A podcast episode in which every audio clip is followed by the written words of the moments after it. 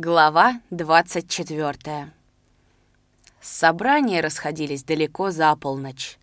По всем улицам и переулкам медленно шли люди, оживленно переговаривались, в каждом дворе скрипели калитки, резко в ночной тишине звякали дверные щеколды, изредка то здесь, то там звучал смех, и непривычные к такому многолюдству и гомону в ночное время по всему гремячему логу подняли неистовый брех проснувшиеся хуторские собаки. Одним из последних вышел из школы Давыдов.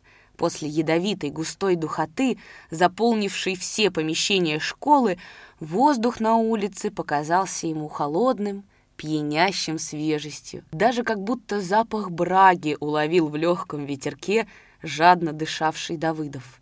Впереди него шли двое. Услышав их голоса, он невольно улыбнулся. Дед Щукарь горячо говорил. А я с дуру и поверил ему, чертову треплу, что Кондрат всерьез собирается казнить меня за мою критику и самокритику. Испужался страшно, подумал про себя. Да ведь эта штука делов, топор в руках у Кондрата. Парень он вроде и смирный, а там черт его знает. Раз махнет топором в горячах и расколет голову напополам, как арбуз. И как я мог дать веры этому чертову Агафошке? Ведь он шагу не сделает, чтобы мне в чем-нибудь не напакостить. И у него же всю жизнью язык трепится, как худая варежка на колу. Это он Проклятый сын козла Трофима выучил на меня кидаться и поддевать рогами куда попало, не считаешь, что я грызной человек. Уж это я до тонкости знаю. Сам видал, как он его этой зверской науки выучивал. Только я тогда вовсе не думал, что он его супротив меня наставляет и научает жизнью мне укорачивать. А ты не верь ему. Ни в чем как есть не верь, всегда бери его под всевозможное сомнение. Агафон до смерти любит всякие штучки выкидывать. Он надо всеми подшучивает, такой уж у него характер. Хрипловатым боском успокаивающе отзывался Нагульнов. Они вместе вошли в калитку Нагульновского двора, продолжая разговор, начатый, очевидно, еще в школе.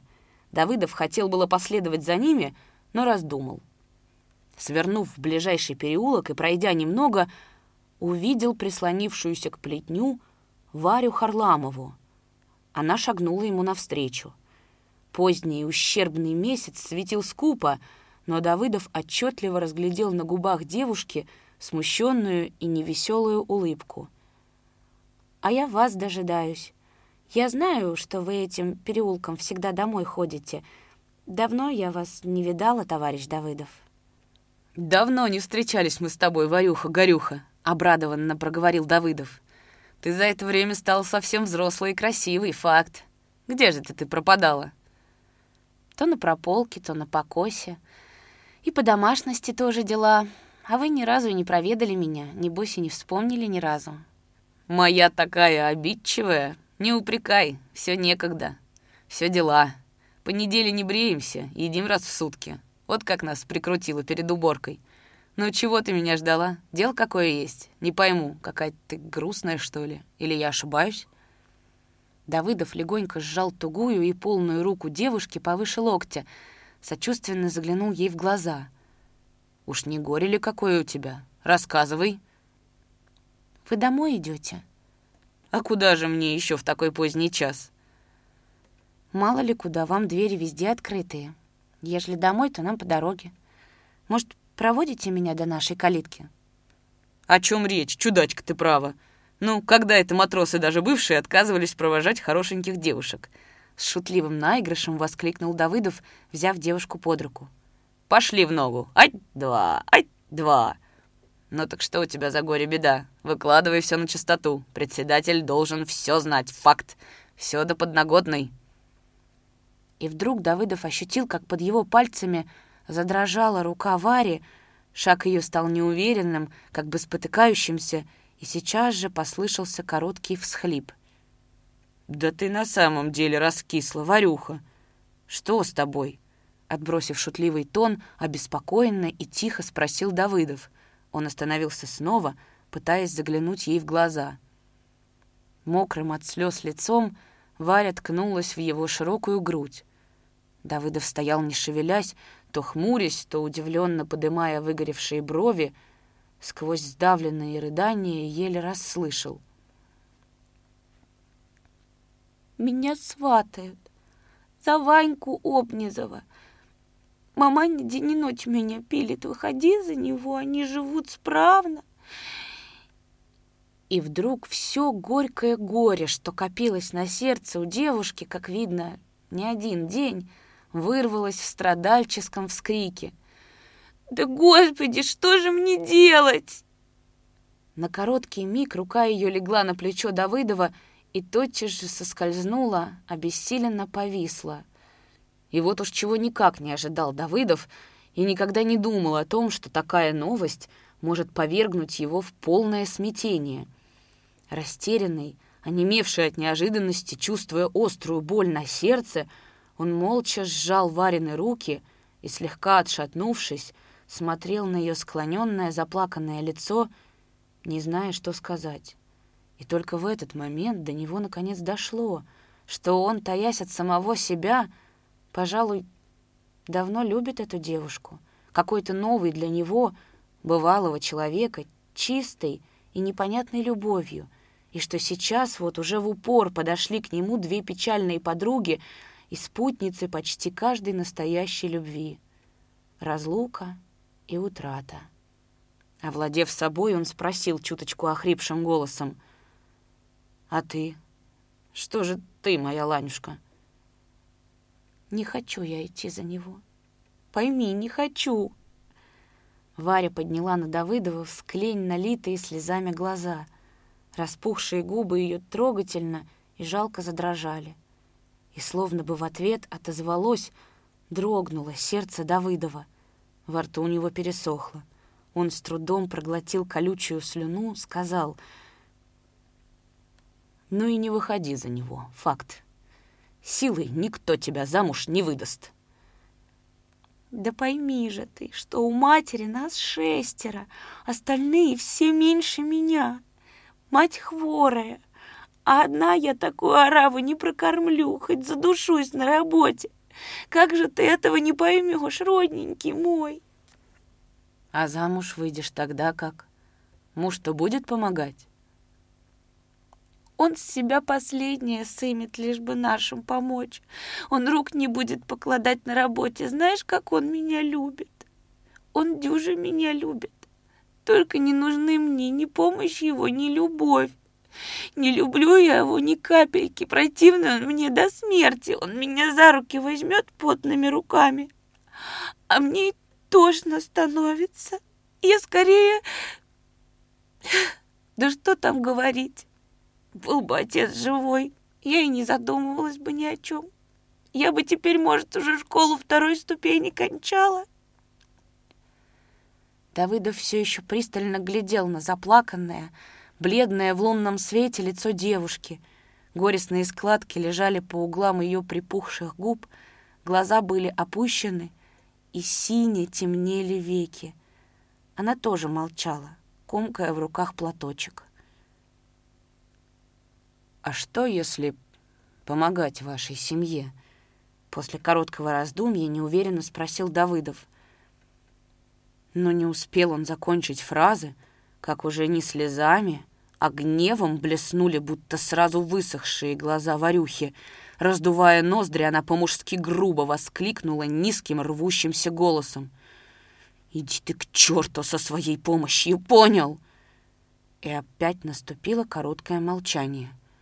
Потом Давыдов, немного ошалевший от неожиданности, спросил, «Это почему же так?» потому. Но все же, не нуждаюсь я в твоей помощи. Да не о моей помощи разговор идет, а колхоз будет помогать твоей матери, как многодетной вдове. Понятно? Поговорю на правлении колхоза и примем такое решение. Уразумела, Горюха? Не нужна мне колхозная помощь. Давыдов с досадой пожал плечами. Странная ты фигура, факт. То она нуждается в помощи и за первого подвернувшегося парня собирается замуж выскакивать, то она не нуждается ни в чьей помощи. Что-то не пойму я тебя. У кого-то из нас мозги сегодня на бекрень. Факт. Чего ж ты хочешь, в конце концов?» Спокойный, рассудительный голос Давыдова, а может быть, он показался Варе таким, привел девушку в совершенное отчаяние. Она заплакала на взрыд, прижала к лицу ладони и, круто повернувшись спиной к Давыдову, вначале пошла, а затем побежала по переулку, клонясь вперед, не отнимая мокрых ладоней от лица. Давыдов догнал ее на повороте в улицу, схватил за плечи, зло проговорил. «Эй, Горюха, не мудри! Я у тебя толком спрашиваю, в чем дело?» Вот тут-то бедная Варя и дала полную волю своему неистовому девичьему отчаянию, злому горю. «Дурак слепой! Слепец проклятый, ничего ты не видишь! Люблю я тебя с самой весны, люблю, а ты а ты ходишь как с завязанными глазами, надо мной уже все подруги смеются, может, уже все люди смеются, но не слепец ли ты? А сколько слез я по тебе врагу источила, сколько ночей не спала, ты ничего не видишь. Как же я приму от тебя помощь или от колхоза милостыню, ежели я тебя люблю? И у тебя у проклятого язык повернулся сказать такое?» Да я лучше с голоду подохну, но ничего от вас не возьму. Ну вот и все тебе сказала. Добился своего, дождался, а теперь ступает меня к своим лужкам. А мне ты не нужен, ни почем не нужен. Такой каменюка холодный, незрячий, такой слепец прижмуренный. Она с силой рванулась из рук Давыдова, но тот держал ее крепко.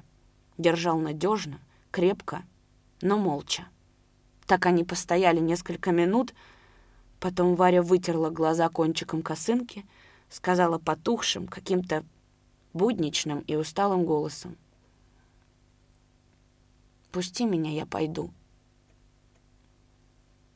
«Говори тише, а то кто-нибудь услышит», — попросил Давыдов. «Я и так тихо говорю». «Неосторожная ты». «Хватит!» Полгода осторожничала, а больше не могу. Ну пусти же меня! Скоро расцветать будет, мне надо идти корову доить. Слышишь?» Давыдов молчал, опустив голову. Правой рукой он все еще крепко обнимал мягкие плечи девушки, вплотную ощущая тепло ее молодого тела, вдыхая пряный запах волос. Но странное чувство испытывал он в эти минуты. Ни волнения, ни жара в крови, ни желания не ощущал он — только легкая грусть, словно дымкой, обволакивала его сердце, и почему-то трудно было дышать. Стряхнув с себя оцепенение, Давыдов левой рукой коснулся круглого подбородка девушки, слегка приподнял ее голову и улыбнулся. «Спасибо тебе, милая, моя милая Варюха-горюха». «За что же?» — чуть слышно прошептала она. За счастье, каким даришь. За то, что отругала, слепым обозвала. Но не думай, что я окончательно слепой. А ты знаешь, я уже иногда подумывал, приходило на ум частенько, что счастье мое, личное счастье, осталось за кормой. В прошлом, то есть. Хотя и в прошлом мне его было отмерено, кот наплакал. Но мне и того меньше, — тихо проговорила Варя и уже немного внятнее попросила — Поцелуй меня, мой председатель. В первый и в последний раз. И давай расходиться. А то уже заря занимается. Нехорошо будет, ежели увидит нас вместе. Стыдно. Она потянулась губами, по-детски привстав на носки и запрокинув голову. Но Давыдов с холодком, как ребенка, поцеловал ее в лоб. Твердо сказал, «Не горюй, Варюха, все утрясется. Провожать тебя дальше не пойду. Не надо, факт. А завтра увидимся. Загадала ты мне загадку. Но к утру я ее одолею, факт, что отгадаю. А ты утром матери скажи. Пусть вечером она из дома не отлучается. Я зайду к вам на закате солнца, будет разговор. И ты будь дома. До свидания, моя Ланюшка. Не обижайся, что ухожу вот так. Надо же мне как-то подумать и о твоей судьбе, и о моей тоже. Правильно я говорю?» Ответа он не стал дожидаться, молча повернулся и молча пошел домой обычным своим размеренным и неспешным шагом. Так они и расстались бы, ни свои, ни чужие, но Варя чуть слышно окликнула его. Давыдов нехотя остановился, спросил в полголоса. «Что тебе?»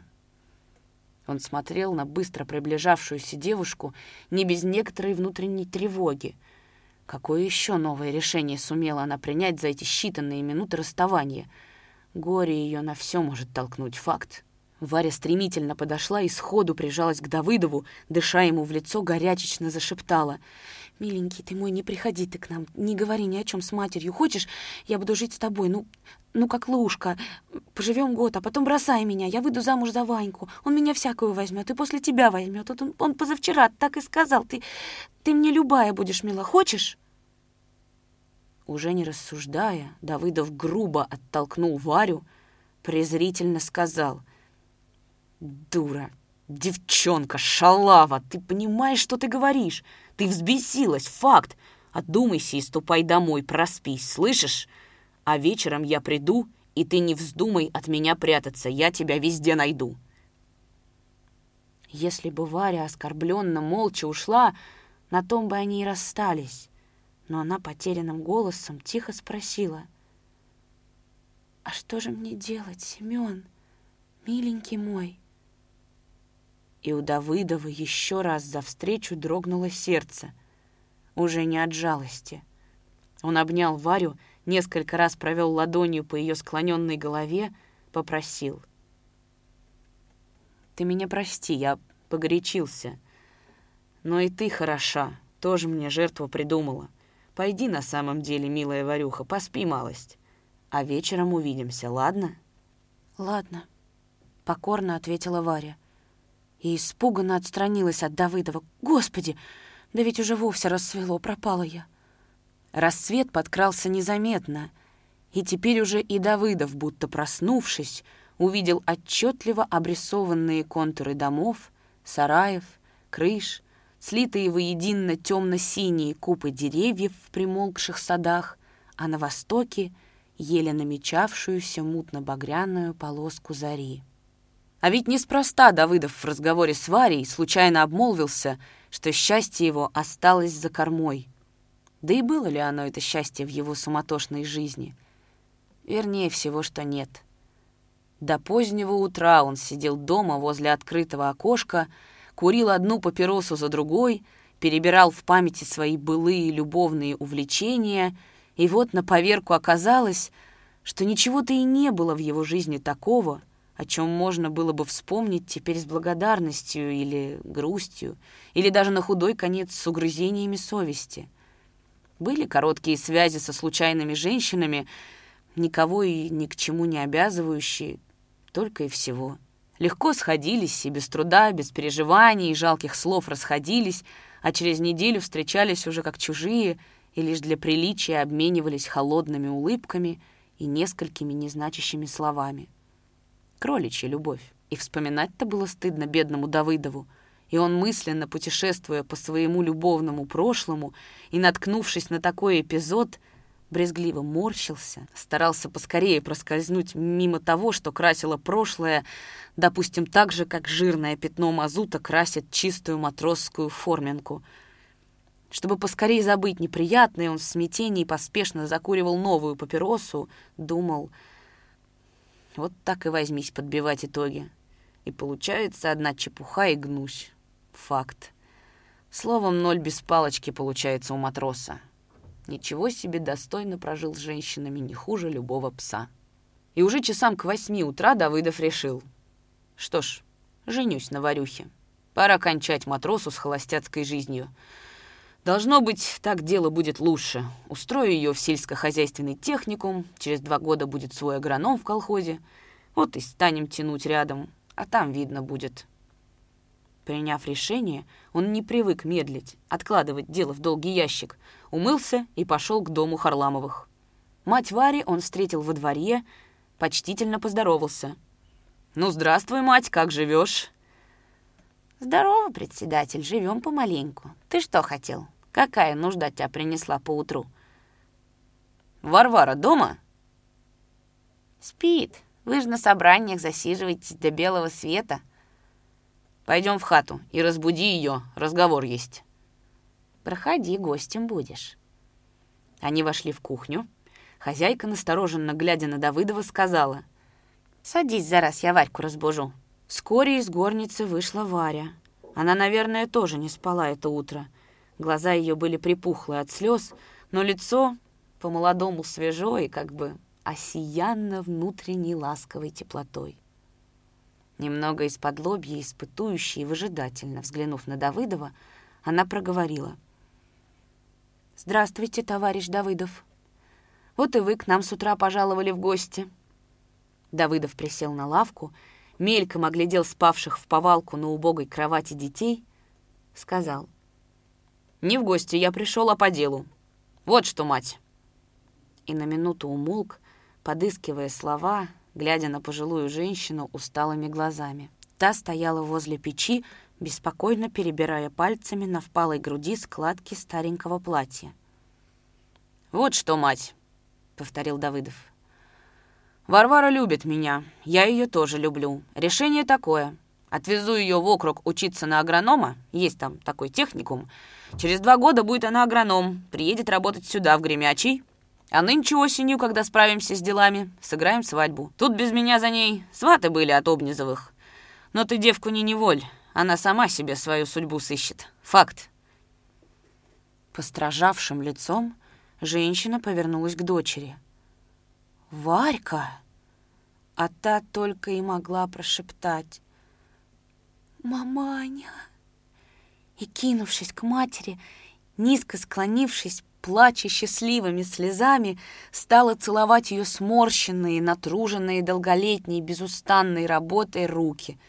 Отвернувшись к окну, Давыдов слышал, как сквозь всхлипы она шептала «Маманюшка, родненькая, я за ним хоть на край света пойду. Что он скажет, то я и сделаю. Хоть учиться, хоть работать, все сделаю. Только не приневоливай ты меня выходить за Ваньку Обнизова. Пропаду я с ним». Давыдов после недолгого молчания услышал дрогнувший голос Вариной матери. Видать, без материнского согласия договорились. «Ну что ж, бог вам судья, я Варьке зла не желаю, но ты, матрос, мою девку не позорь. На нее у меня вся надежда. Ты видишь, что она старшая в доме? Она за хозяина, а я от горя, от детишек, от великой нужды. Ты видишь, какая я стала. Я раньше времени старухой стала». А вас, матросов, я видала в войну, какие вы есть. Но ты нашу семью не разоряй. Давыдов круто повернулся от окна, в упор глянул на женщину. «Ты, мамаша, матросов не трогай! Как мы воевали и били ваших казачишек, про то еще когда-нибудь напишут. Факт. А что касается нашей чести и любви, то мы умели и умеем быть и честными, и верными похлеще, чем какая-нибудь штатская сволочь. И за Варьку ты не беспокойся, я ее никак не обижу. А касательно того, как нам быть, хочу просить об одном. Если ты согласная на наш с ней союз, то завтра я ее отвезу в Миллерово, устрою в техникум, а сам, пока до свадьбы, перейду к вам на жительство. Мне у тебя будет легче, чем у чужих людей. И потом другое. Как-то я должен теперь вашу семью содерживать, помогать вам. Ты же с детишками без Варвары из сил выбьешься. Вот я уж и возьму заботу о вас на свои плечи. Они у меня широкие. Не беспокойся, выдержат. Факт. Вот так у нас и будет порядок. Ну что, договорились?» Давыдов широко шагнул к ней и обнял ее сухонькие плечи, и когда почувствовал на щеке поцелуй мокрых от слез губ своей будущей тещи, досадливо сказал. «Больно у вас, у женщин, слез много. Этак вы можете и самого твердого разжалобить. Ну-ну, старая, как-нибудь проживем. Фактически тебе говорю, что проживем». Давыдов поспешно достал из кармана небрежно скомканную пачку денег, смущенно сунул их под бедненькую скатерть на столе, неловко улыбаясь, пробормотал. «Это у меня из старых э, рабочих накоплений. Мне ведь только на табак. Я ведь редко пьющий, а вам деньжонки потребуются. Варваре справить, что это на дорогу, детишкам что-нибудь купишь. Ну вот и все, я пошел. Мне сегодня еще надо в район съездить. Вечером я вернусь, принесу свой чемоданишко, а ты, Варвара, собирайся. Завтра утром на рассвете поедем в округ. Ну, бывайте здоровы, мои дорогие». Давыдов обеими руками обнял сунувшуюся к нему Варю и ее мать, решительно повернулся и пошел к двери. Шаг его был тверд, уверен, все тот же прежний с легкой матросской развальцей, но если бы кто-нибудь из знающих его посмотрел на его походку, он увидел бы в ней нечто новое.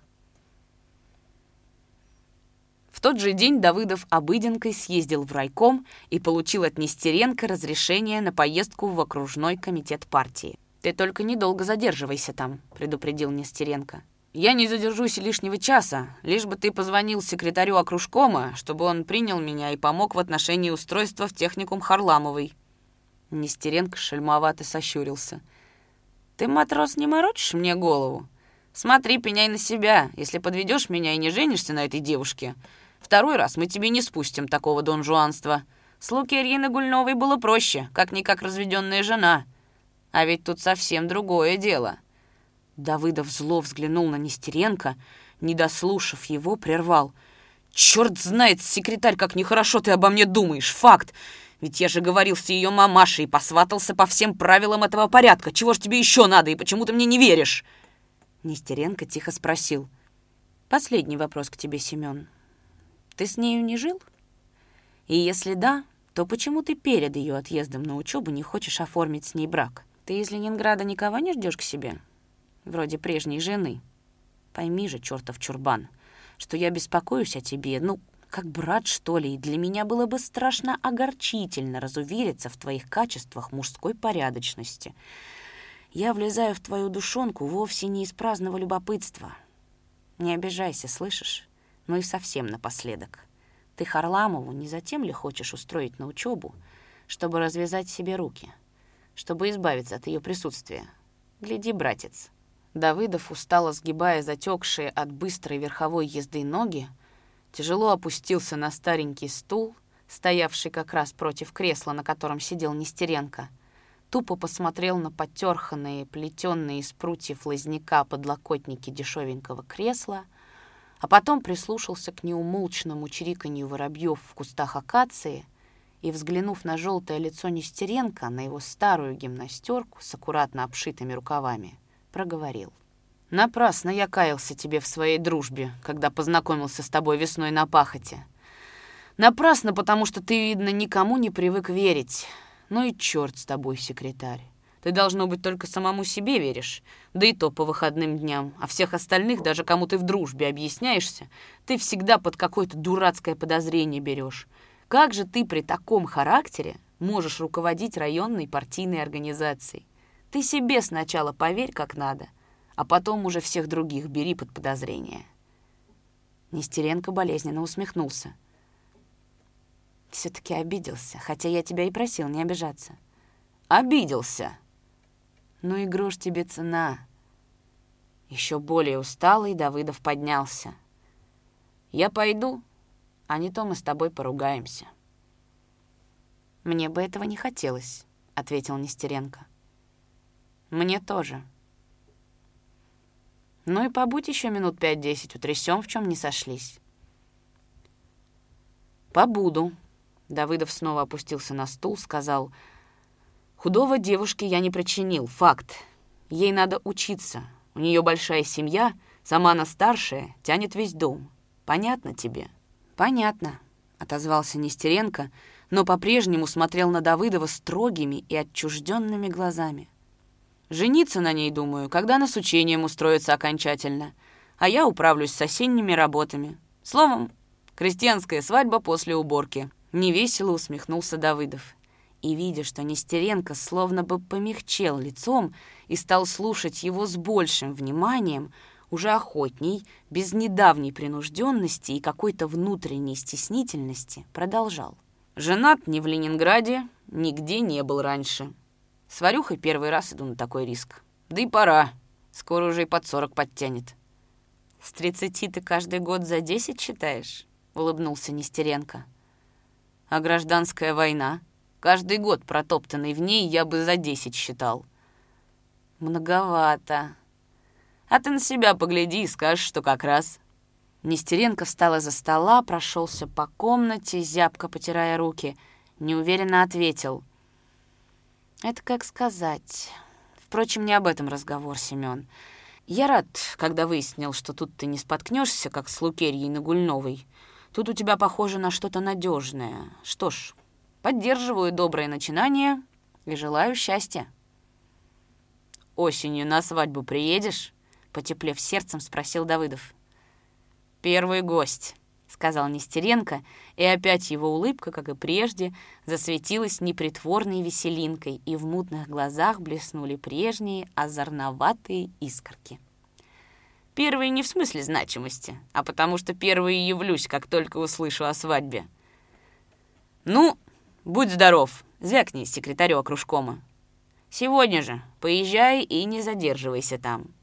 Живой ногой. Они обменялись крепким рукопожатием. Выйдя на пыльную, нагретую солнцем улицу, Давыдов подумал. А ведь неспроста он такой не похожий на себя, на прежнего. Ведь он же очень болеет. И эта желтизна, и щеки ввалились, как у покойника, и мутные глаза. Может быть, он потому так и разговаривал со мной? Давыдов уже подходил к коню, когда Нестеренко, высунувшись из окна, негромко окликнул его. «Вернись на минутку, Семен!» Давыдов неохотно поднялся по ступенькам райкомовского крыльца.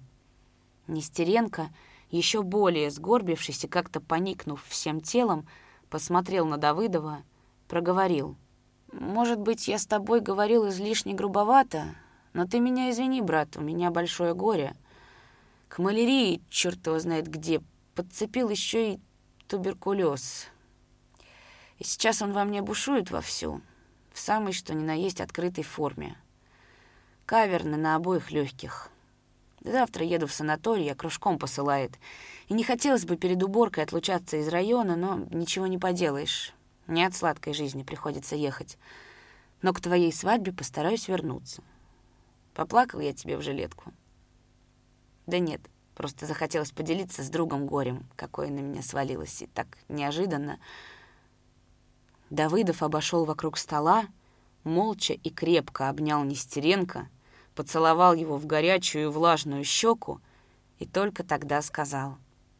«Езжай, дорогой, лечись. От этого одни молодые умирают, а нас с тобой никакая хворость не возьмет». «Спасибо», — чуть слышно проговорил Нестеренко. Широко шагая, Давыдов вышел на улицу сел на коня, впервые с места огрел его плетью и шибко поскакал по станичной улице, яростно бормоча сквозь стиснутые зубы. Все спал бы ты, лопоухий черт. Вернувшись после обеда в хутор, Давыдов прямиком проехал ко двору Харламовых, спешился у калитки, в меру неторопливо вошел во двор. Его, очевидно, увидели из дома, когда он подходил к крыльцу, широко расставляя ноги, морщась от того, что потерся, сделав с непривычки чрезмерно большой пробег верхом, на пороге хаты его встретила уже по-иному, приветливая, будто за полдня и приобыкшая к нему будущая теща. «Да, милый ты мой сынок, небось подбился? И как ты так скоро вернулся? А ведь путь-то в станицу да обратно не близкий». С притворным сочувствием приговаривала она, глядя, как неуверенно раскоряка идет к порогу Давыдов, и в душе, наверное, беззлобно посмеиваясь над тем, что нареченный зять ее молодецки помахивает плетью, а сам еле-еле переставляет ноги. Уж кому-кому, а ей, старой казачке, полагалось знать, как ездят верхом русские конники. В душе, проклиная этакое сочувствие, Давыдов грубовато сказал, «Да ты не рассыпайся, маманя, а Варвара где?» Пошла портнишку какую-нибудь искать. Кое-что из старья ведь ей надо себе приготовить. Ну, парень и невесту ты себе сыскал. На ней же, окромя старенькой юбчонки, хоть разорвись, ничего не сыщешь. Где твои глазоньки были? А я у тебя нынче утром не юбку сватал, а дочь. Облизывая запекшиеся от жары губы, сказал Давыдов. «У тебя вода холодная, есть напиться? А юбки дело наживное, с юбками подождем. Когда она придет, Варвара?» «А Христос ее знает. Проходи в хату. Ну, как, договорился со своим начальством, чтобы Варьку в науку определять?» «А как же иначе? Завтра поедем в округ. Собирай доченьку в дальнюю дорогу. Ну что, сейчас глаза на мокрое место поставишь? Опоздала!» Мать и на самом деле заплакала, горько, неутешно, но вскоре, справившись со своей слабостью, вытерла глаза не очень чистой занавеской, с досадой проговорила, изредка всхлипывая. «Да ступай же ты в хату, родимец тебя забери. Что ж мы будем с тобой об таком великом деле на базу гутарить?» Давыдов прошел в хату, присел на лавку, бросил под лавку плеть. «Мать, о чем же нам с тобой говорить? Дело ясное и решенное. Давай вот как договоримся. Я сильно устал за эти дни. Ты дай мне воды напиться, потом я сосну часок, вот тут у вас. Проснусь, тогда и поговорим. А коня пусть кто-нибудь из наших ребятишек отведет на колхозную конюшню». Подобрев лицом, женщина сказала. «О коне не беспокойся, его ребята отведут. А ты подожди немного, я тебе холодного молочка принесу. Зараз принесу из погреба». Усталость, бессонные ночи сморили Давыдова, и не дождался он молока. Пока хозяйка пришла, осторожно неся отпотевшую корчагу с молоком, Давыдов уже спал, пристроившись на лавке там, где сидел, успокоенно свесив правую руку, слегка приоткрыв рот. Хозяйка не стала его будить. Она бережно подняла запрокинутую голову Давыдова, подсунула под нее небольшую в синем напернике подушку. Одурманенный жаркой теплотой у хаты и усталью, Давыдов беспросыпно проспал часа два и проснулся от детского шепота, от ласкового прикосновения теплых девичьих рук. Он открыл глаза, увидел сидящую возле лавки, ласково улыбающуюся ему Варю и толпящихся возле него пятерых ребят, всех потомков рода Харламовых. Самый младший из ребят и, очевидно, самый отважный, доверчиво беря в свои ручонки большую руку Давыдова, прижимаясь к нему, несмело спросил. «Дяденька Семен, верно, что ты теперь у нас будешь жить?» Давыдов свесил с лавки ноги, сонно улыбнулся мальчику. «Верно, сынок, а как же иначе? Варя уедет учиться, а кто же вас кормить, одевать, обувать будет? Теперь это мне придется делать. Факт. И по-отцовски положил руку на теплую, вихрастую голову ребенка.